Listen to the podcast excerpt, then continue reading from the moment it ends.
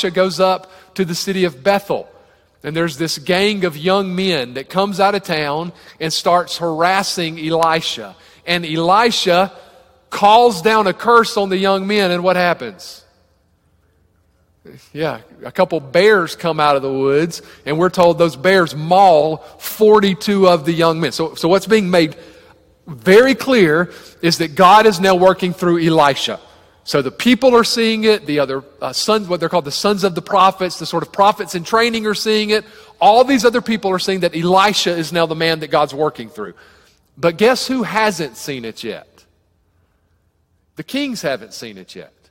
So Elisha, up to this point, hasn't had any interaction with the king of Israel. And, and that's when, what's going to get remedied in 2 Kings chapter 3. One other thing before we start reading. There was an important verse that sort of sets the scene for this way back. Look at the very first verse in 2 Kings. This was sort of a throwaway verse because he mentions it and then he doesn't go back to it. But look at 2 Kings chapter 1 verse 1. Moab rebelled against Israel after the death of Ahab. Now, if you were just reading through this, that would seem like a strange verse because he writes it, but then he doesn't say anything else about Moab in chapter 1 or all of chapter 2. Well, that's finally going to come back on the scene in chapter 3. So the situation is Moab is a country to the east of Israel, like to the east of the Jordan, to the east of the Dead Sea. And for a long time, Moab has been subjugated by Israel. They're like a vassal state. They, Israel has beat them. They were a thorn in Israel's side. Israel conquered them in battle. And once they conquered them, they required that they give them tribute every year. Maybe a simple way to think about it would be it's like a, uh, a, a, kid gets in fight with another kid at school and he beats him up. And so after he beats him up, every day he makes him bring his lunch money and give him his lunch money. Now that he's beat him, he requires his lunch money every day. Well, that's basically what Israel had done with Moab. Okay, they went down and conquered Moab, and as a result, they required that Moab pay them tribute every year. But when Ahab died, what did Moab decide? We're not giving you our lunch money anymore. Because the way it worked in monarchies like Israel in the ancient world, the, the most susceptible point for a country was when there was a transition of power.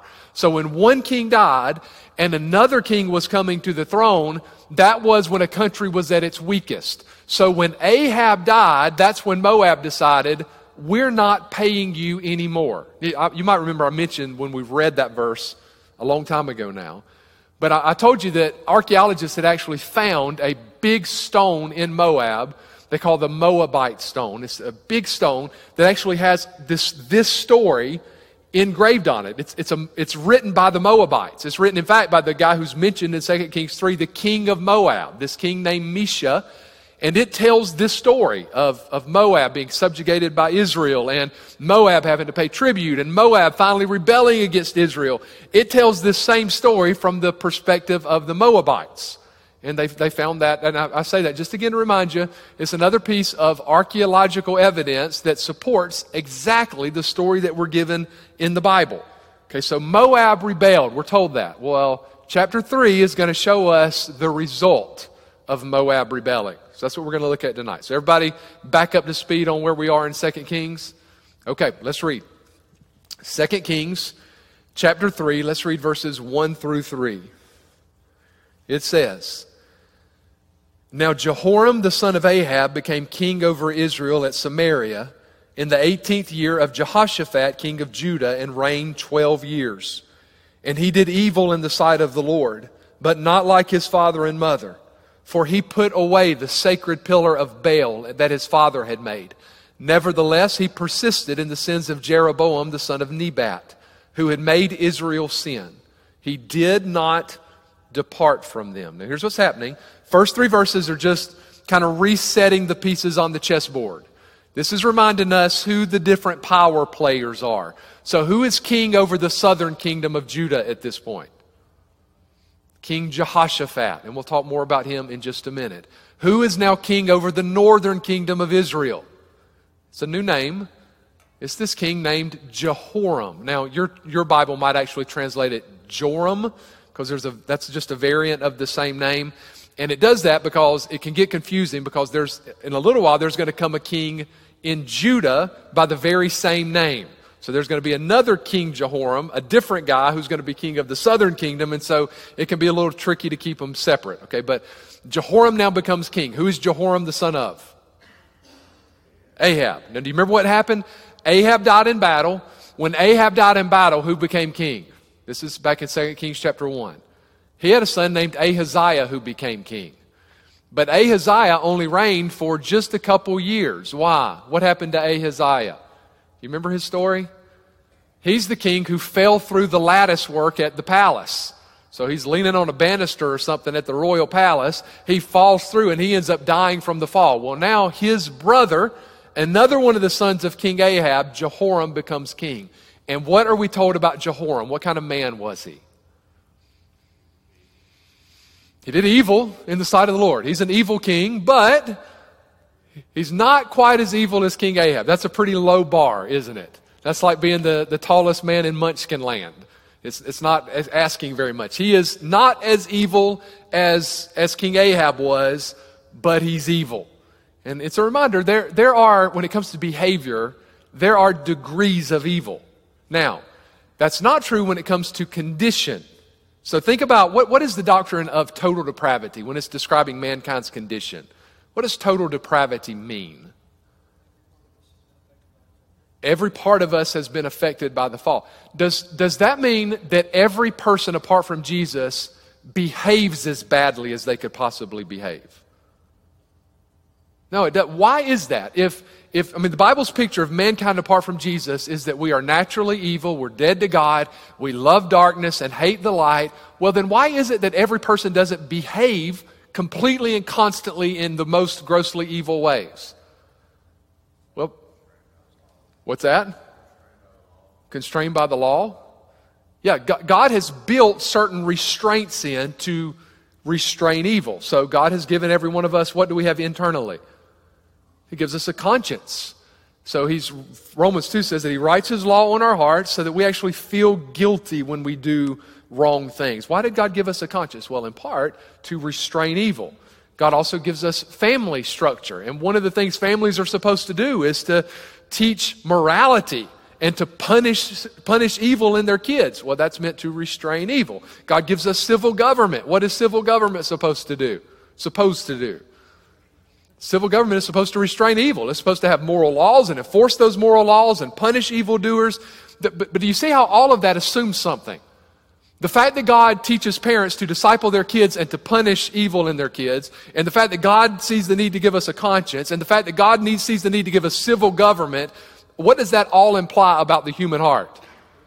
That the human heart is prone to evil. So God is building in all of these layers to try to restrain it. So I'm saying all that just to make the point.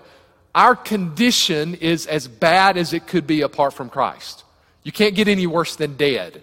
And that's how the Bible describes us. We are spirit. In fact, um, there's a story about the guy who uh, mentored R.C. Sproul. His name was John Gerstner. And on one occasion, John Gerstner was preaching a sermon at a church, and he was preaching a sermon on total depravity, man's condition apart from Christ. And at the end of the sermon, there was a lady who had been there who was highly offended by his sermon because of how he was describing us apart from Christ. She, she said that it made her feel bad. And so after the sermon, she went up and was giving him a piece of her mind about how bad his sermon was. And she said, Your sermon made me feel this big.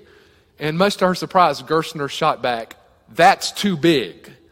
And what he meant was, if you really got what the Bible says about our condition, what the Bible has to say about us apart from Christ leaves us flat in the dust. There's nothing good about us. Our condition could not be any worse. But our behavior is not as bad. Okay, so there's degrees of evil in how that is manifested. So, what was Ahab's sin that Jehoram didn't take part in? Baal worship. I mean, uh, Ahab and Jezebel went full throttle toward bringing false idols into Israel and promoting false idols. So Jehoram doesn't do that. He even takes down one of the monuments to Baal that had been put up. But what does Jehoram still embrace? That's it. What does it call it in the text? The sins of Jeroboam, the son of Nebat. You remember Jeroboam? He comes up over and over again in the story. Because Jeroboam was the guy. Jeroboam said, We'll still worship Yahweh. we're just going to worship Yahweh in our own way. We'll build a golden calf to help us worship Yahweh, and we'll make our own temple, and we'll ordain our own priesthood. Maybe here's a good way to think about it. So the sin of Ahab was breaking the first commandment, worshiping other gods. The sin of Jeroboam and Jehoram was breaking the second commandment. The second commandment forbids worshiping God in improper ways. Right? We're not free to worship God on our own terms and to approach God in our own way.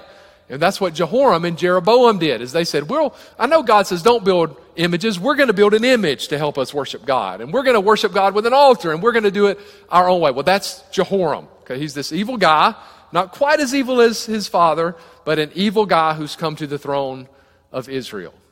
Any questions about Jehoram? That's the most you've ever heard, I bet, in a church service on Jehoram. Okay, well, let's keep reading then. Picking up in verse 4. It says, Now Mesha, king of Moab, was a sheep breeder, and he regularly paid the king of Israel 100,000 lambs and the wool of 100,000 rams. But it happened when Ahab died that the king of Moab rebelled against the king of Israel. So King Jehoram went out, at, went out of Samaria at that time and mustered all Israel. Then he went and sent to Jehoshaphat, king of Judah, saying, The king of Moab has rebelled against me. Will you go with me to fight against Moab? And Jehoshaphat said, I'll go up. I am as you are. My people is your people. My horses is your horses. And then he said, Which way shall we go up? And he answered, By the way of the wilderness of Edom. Okay, so we're back to Moab's rebellion. So Moab says, We're not giving you our lunch money anymore. So what's Israel going to do now? Well, if, you, are the bully who says, if you don't give me your lunch money, I'm going to punch you, and you don't give me the lunch money, you better punch, right? Well, that's what they're going to do. So Israel's going to say, if you're not going to give us tribute anymore, we're going to come make sure you give us our tribute. And so King Jehoram decides he's going to, by the way, I don't know what, what, this image keeps coming to mind. The best episode of Andy Griffith is where that happens with Andy, uh, with uh, Opie. Where Opie, if you don't, if you have boys, you need to watch that episode. It's where this bully, I don't know how we end up on Andy Griffith, but it's where this bully keeps taking his money and he's afraid because he's going to punch him if he won't not give him his money. And Andy has to teach him a lesson about there's worse things than getting punched. And sometimes it's okay to, anyway, there's a whole story about boys that boys need to hear in that episode. Anyway, um, back to the story of Jehoram. Okay, so he says, they say, we're not going to give you our money, so he's going to go to war to make sure they keep paying him tribute. But he doesn't want to go to war alone. So who does he ask to help him? King Jehoshaphat, the king of the southern nation. He does. How often does this problem pop up with Jehoshaphat? Jehoshaphat, no, just to back up, he's a good king. He's a godly man. He loves the Lord. But what is the problem that Jehoshaphat struggles with over and over again? He's saying no. And in particular, he keeps aligning himself with evil people. Do you remember the story back in 1 Kings where he made an alliance with King Ahab? And what was the result of that alliance? Jehoshaphat almost got killed in battle because of it. We were also told that Jehoshaphat made an alliance with one of Ahab's sons to start a shipping industry. And as a result, the whole thing was destroyed. It all fell apart. We've also found out that Jehoshaphat allowed his son to marry Ahab's daughter. And we're going to find out a few chapters from now what a disaster that proved to be. So Jehoshaphat was a, a good, godly man who showed no discernment in the people that he aligned himself with, and it led to constant trouble in his life. Now, just, just ask a practical question Is it possible for somebody to genuinely love the Lord, be a genuine follower of Jesus, and still constantly get themselves into trouble because they keep aligning with people who don't know and love the Lord? It absolutely is. If you have somebody like that in your life, Jehoshaphat is a wonderful example. He showed no discernment in the people that he uh, allied himself with, and it was constantly causing problems in his life. So he agrees that he's going to go to war, fight this battle with Ahab.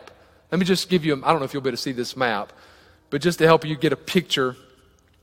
Can y'all see that? You see where it says Samaria on the left side of that? And then Moab is on the right, bottom part of it. So if, if you're going from Samaria to attack Moab, the simplest way would be just to cross the Jordan River to the north and move down that way. But Moab has a lot more, or had a lot more fortified cities in the northern part. And so what Jehoram decides to do is he's, the arrow shows their line of attack. He's going to swoop down all the way south of the Dead Sea, and they're going to attack Moab from the south rather than attack Moab from the north. So he gets his armies in Samaria, marches south, picks up Jehoshaphat and the armies of Judah.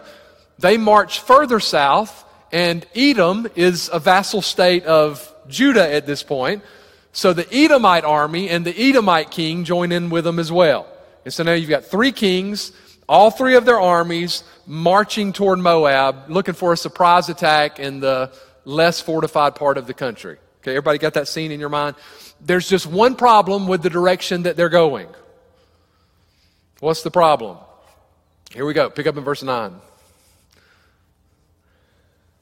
So the king of Israel went with the king of Judah and the king of Edom and they marched on that roundabout route seven days.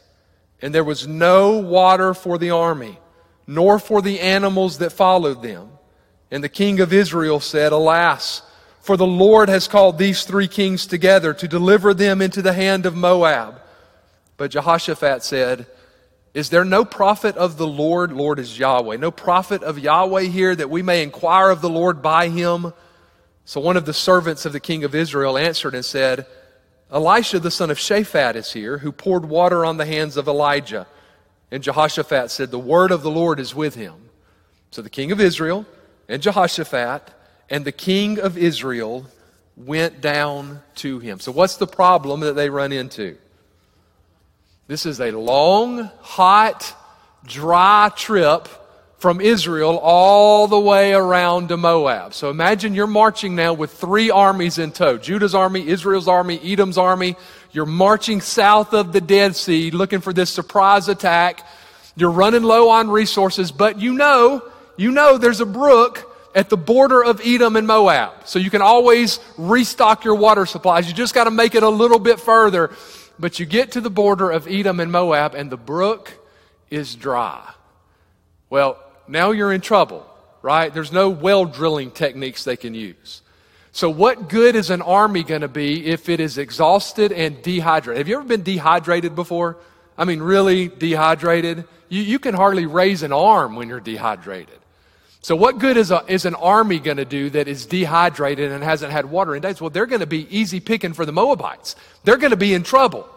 And so, what does Jehoram, the king of Israel, do? Did you notice in the text? And the king of Israel, that's Jehoram, verse 10. The king of Israel said, Alas, for the Lord has called these three, these three kings together to deliver them into the hand of Moab. What does Jehoram, the king of Israel, do? He blames God. God has brought us together, and God is turning us over to the Moabites. Now, what's interesting about that? Well, what's interesting is Jehoram has shown no interest at all in God up to this point. It was very common in Israel for Israel's kings to inquire of a prophet before they went to war. They would generally call for a prophet to come and get the prophet to inquire of God. Should we go to battle? How should we go to battle?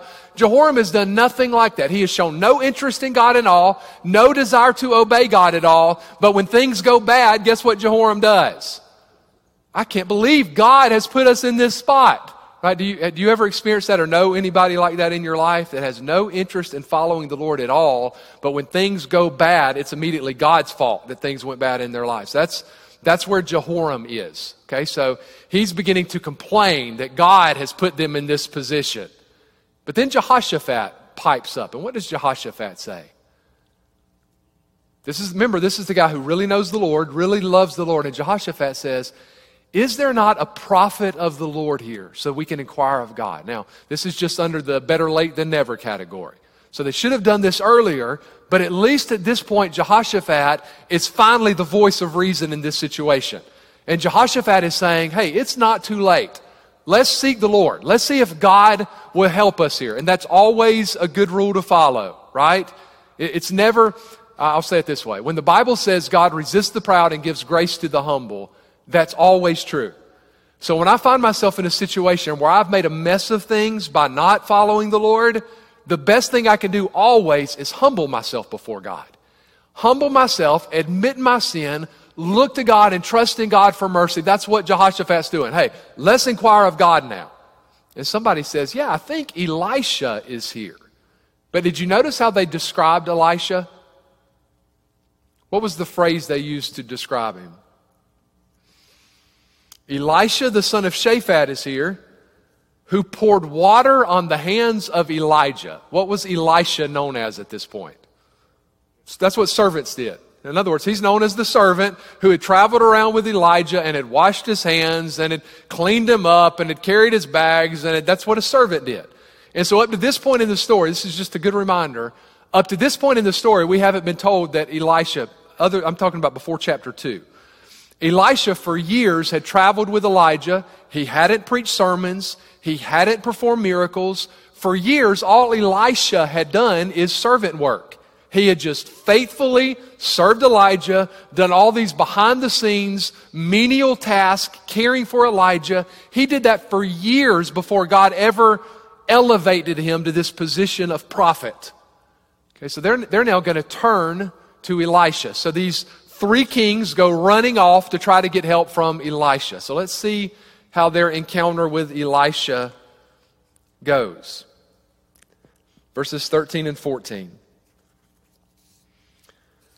Then Elisha said to the king of Israel, This is Elisha as the three kings are coming his way. And then Elisha said to the king of Israel, what have I to do with you? Go to the prophets of your father and the prophets of your mother. But the king of Israel said to him, No, for the Lord has called these three kings together to deliver them into the hand of Moab. And Elisha said, As the Lord of hosts lives before whom I stand, surely were it not that I regard the presence of Jehoshaphat, king of Judah, I would not look at you nor see you. So these three kings come walking toward Elisha, and how does Elisha respond? He lights into them. No greetings, no niceties, no pleasantries, no small talk. He sees uh, Jehoram coming and immediately says, What have I to do with you? In other words, what business could we possibly have together? You and I don't have anything in common because Jehoram is an idolater. He's shown no interest in God, and it's like Elisha is going, Why are you coming to see me now? So for, for Jehoram, God was like the fire extinguisher in the restaurant that says break in case of emergency. That was God to Jehoram. He had no interest in knowing anything about God, but this is the emergency. So he just wants to break the glass and for God to get him out of this situation. And Elisha is going, there's, there's a bigger problem going on here, right? This is always the case. Our tendency is we want to come to God to fix the surface level issues. Lord, I need you to fix this financial issue. Lord, I need you to fix this uh, job issue. Lord, I need you to fix, right? All this surface level stuff. But God is first most interested in the deeper heart issue. So for Jehoram, more than Jehoram needed water, Jehoram needed to repent. And so this is Elisha confronting this king going, why, what, Jehoram, why, why is it that you're coming to God now? And what does Jehoram say again? He says the same thing that he said earlier. The Lord has brought these three kings together to give them over to the Moabites. Again, he's looking at a situation that he got himself in, and what's he doing?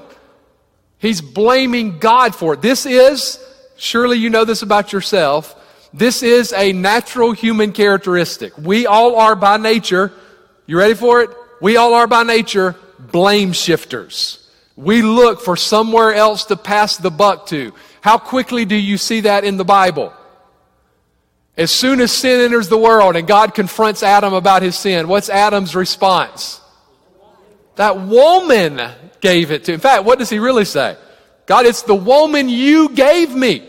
It's her fault, and Lord, if it's not her fault, it's your fault that I'm in this situation. Okay, well, that's, that's Jehoram here. He had made all these decisions apart from God, ignoring God, and now he's in the situation and it's God's fault. It's God's sovereignty that's put him here. I wrote down a quote by Ralph Davis that I liked. He wrote, Beware of folks who cite the sovereignty of God in order to excuse or accuse, but not to worship and adore. I like that quote. Jehoram is, he's going to talk about God's sovereignty only to excuse his own sin. God's sovereignty is an excuse for him. It's, it's not something that he bends his knee before God in awe about. Okay, so they're coming to him to try to get some help. And Elisha, before we read this, Elisha says to Jehoram, I would not even help you unless, and what's the reason he's going to help Jehoram? That's right. He's going to help him only because he is with Jehoshaphat. Je- Jehoshaphat, remember now, the southern kingdom stayed true to the line of Davidic kings. That was the line God had appointed. Jehoshaphat was in the line of David. He's a Davidic king. He's a righteous king. And Elisha says, The only reason I'm going to help you is because you are standing here connected to Jehoshaphat. And I just got to pause and say, it's just, that scene is a wonderful picture of salvation. Because I don't know where you see yourself in this story. You and I are not the Jehoshaphat. You and I are the Jehorams. We're the ones who have broken the first commandment and the second commandment and every other commandment you can find in the Bible. We have over and over again ignored God and embraced idols and lived for ourselves. And just like Jehoram, there is no reason standing on our own why, why God should ever bless us, why God should ever show us favor. The only hope we have is to be connected to the right king. Okay, God, just like, just like Jehoshaphat, there would come another king in the line of David, right? Much greater than Jehoshaphat. The ultimate king, the Messiah, Jesus. And the way the Bible's going to say it now is the only way that sinners like us can ever be accepted by God, can ever know the blessings of God, is we have to be connected to that king.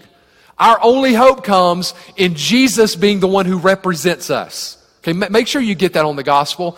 Our hope in the gospel, our hope for as Christians is not that we're going to clean ourselves up enough. I'm going to get rid of this bad stuff and get rid of this group and stop doing this on the weekends and then I'll be good enough that I'll be presentable to God. That's not the hope of the gospel. The hope of the gospel is all of God's blessings are available only to those who are connected to Jesus in faith.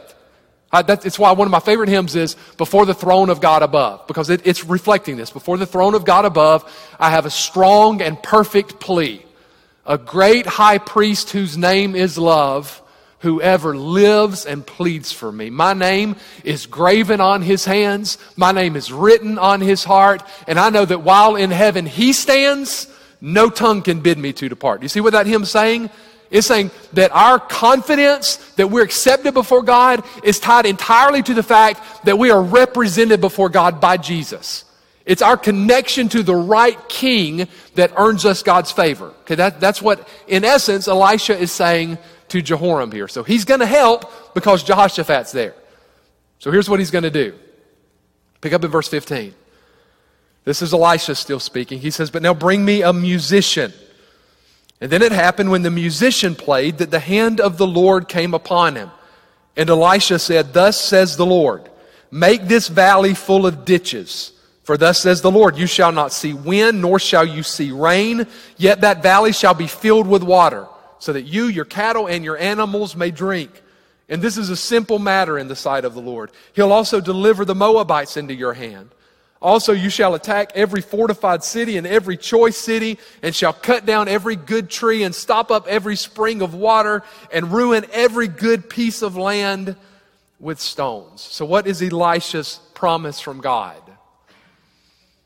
That God's, God's going to meet their need. God's going to give them water in, in apparently a miraculous way, some unusual way, because He says, God's going to give you water, but you're never going to see a drop of rain. You're never going to hear a single gust of wind from a storm, but God is going to fill the valley with water. But, He adds, that's too small of a thing. It's too small for God to give you water.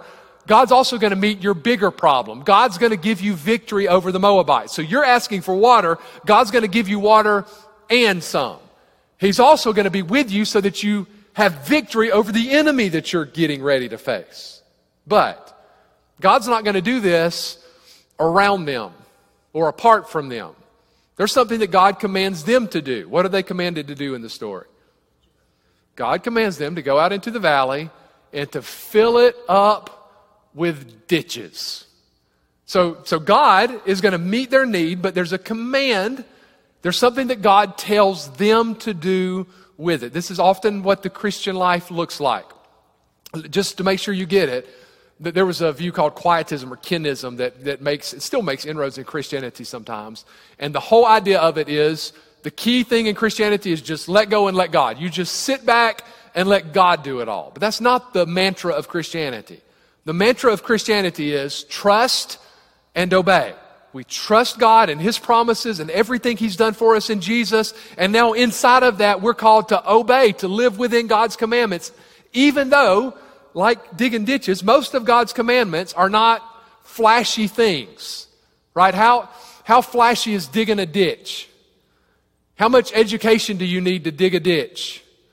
Do you need 25 years of experience before you can start digging a ditch?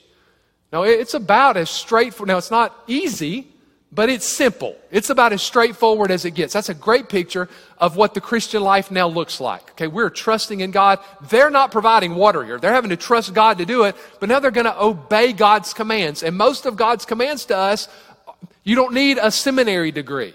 You don't need a PhD to understand what it means to trust and obey God.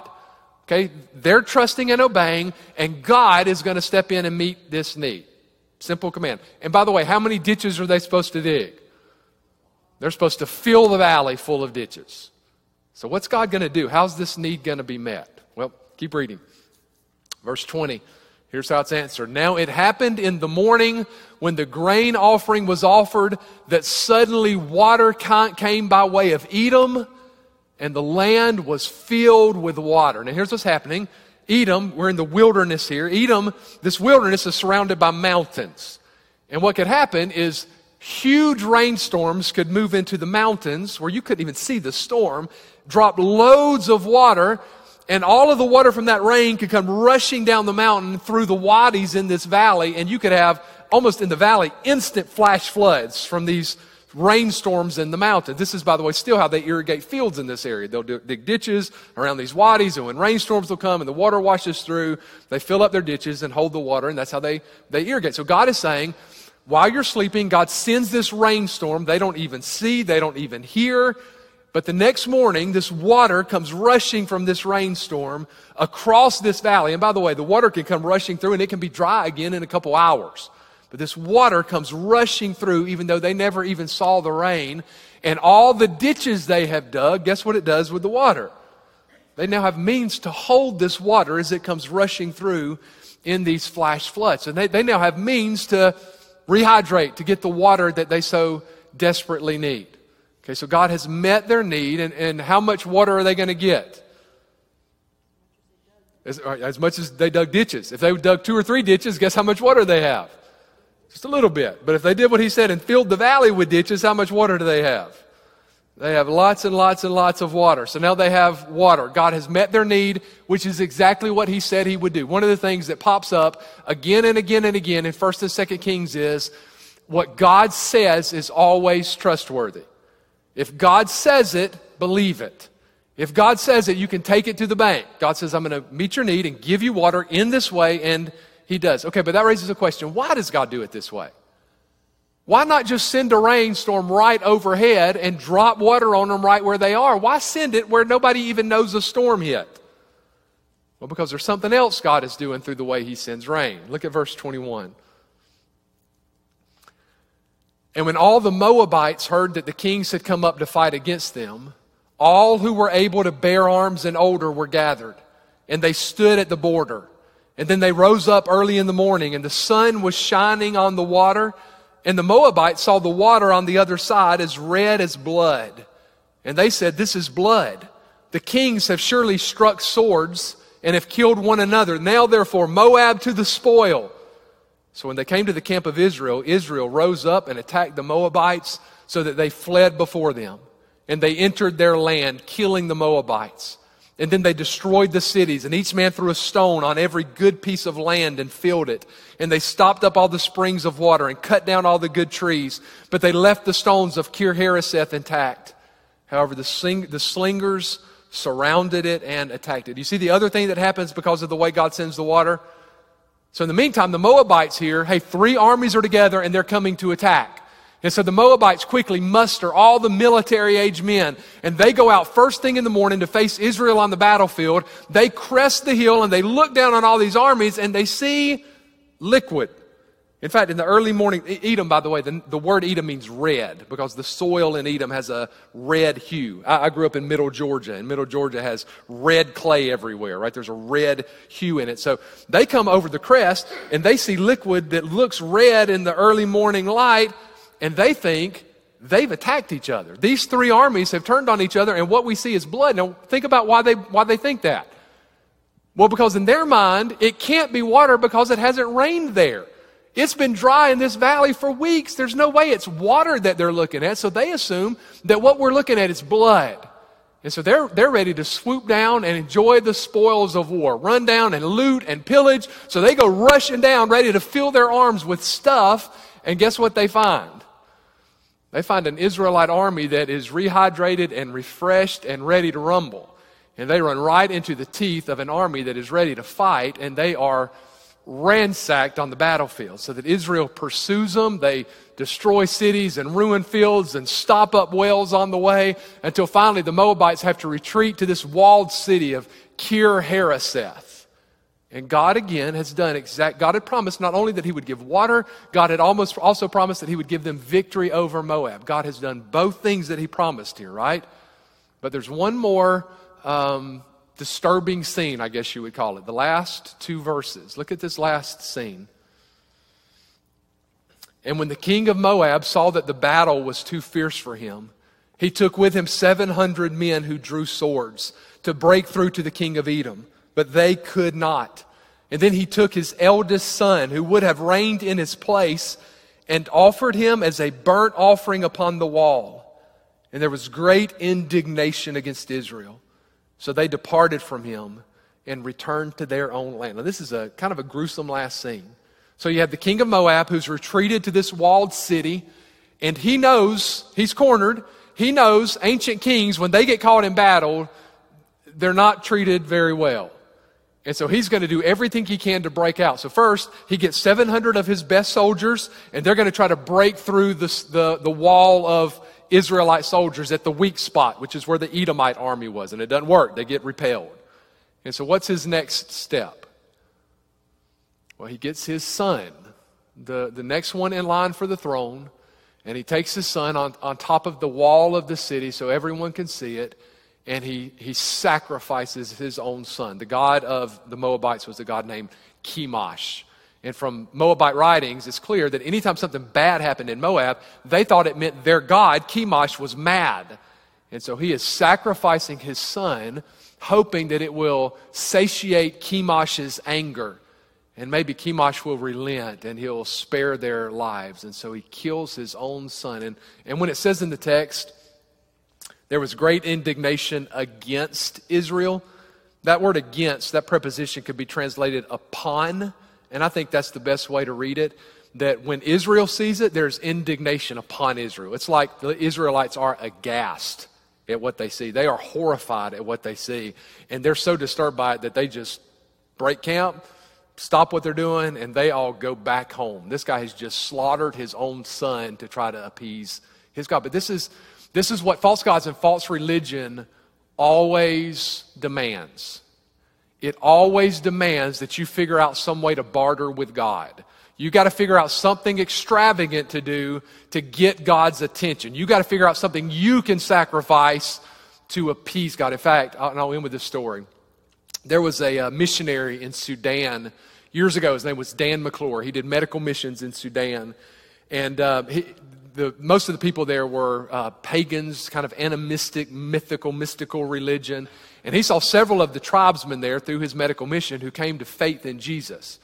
And he told the story that on one night, one of the fathers, one of the tribesmen, came rushing to his medical clinic with his son. His son had gone fishing and had been bitten by a, a, puff adder, a poisonous snake, while he was fishing. And so the father comes into the clinic to get attention, medical attention for his son, this father who's come to trust in Jesus. And so Dan McClure begins to work with his son, and the father sits down and says, that he's going to pray to God and that he's going to trust God to take care of his son. Well, there were several other natives there who were waiting for treatment, and, and they began telling this dad that he needed to go get one of the family goats and sacrifice the goat and offer the blood of the family goat on the altar there in the city, and that maybe their local deity would see the blood of this goat and he would spare his son. And Dan McClure made the point of how it struck him when that father looked at those other natives and said, No, we rely only on the blood of Jesus now. Well, that's a good thing to remember in this story. This guy's doing, he's, he's offering anything he can, sacrificing anything he can, hoping that will appease the gods and earn the gods' favor.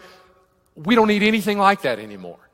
God's favor has been fully won through the blood of Christ, right? So we're not trying to find something else that will turn God away. If you are in Christ, God's wrath that is rightly due you for your sins has been fully, completely satisfied.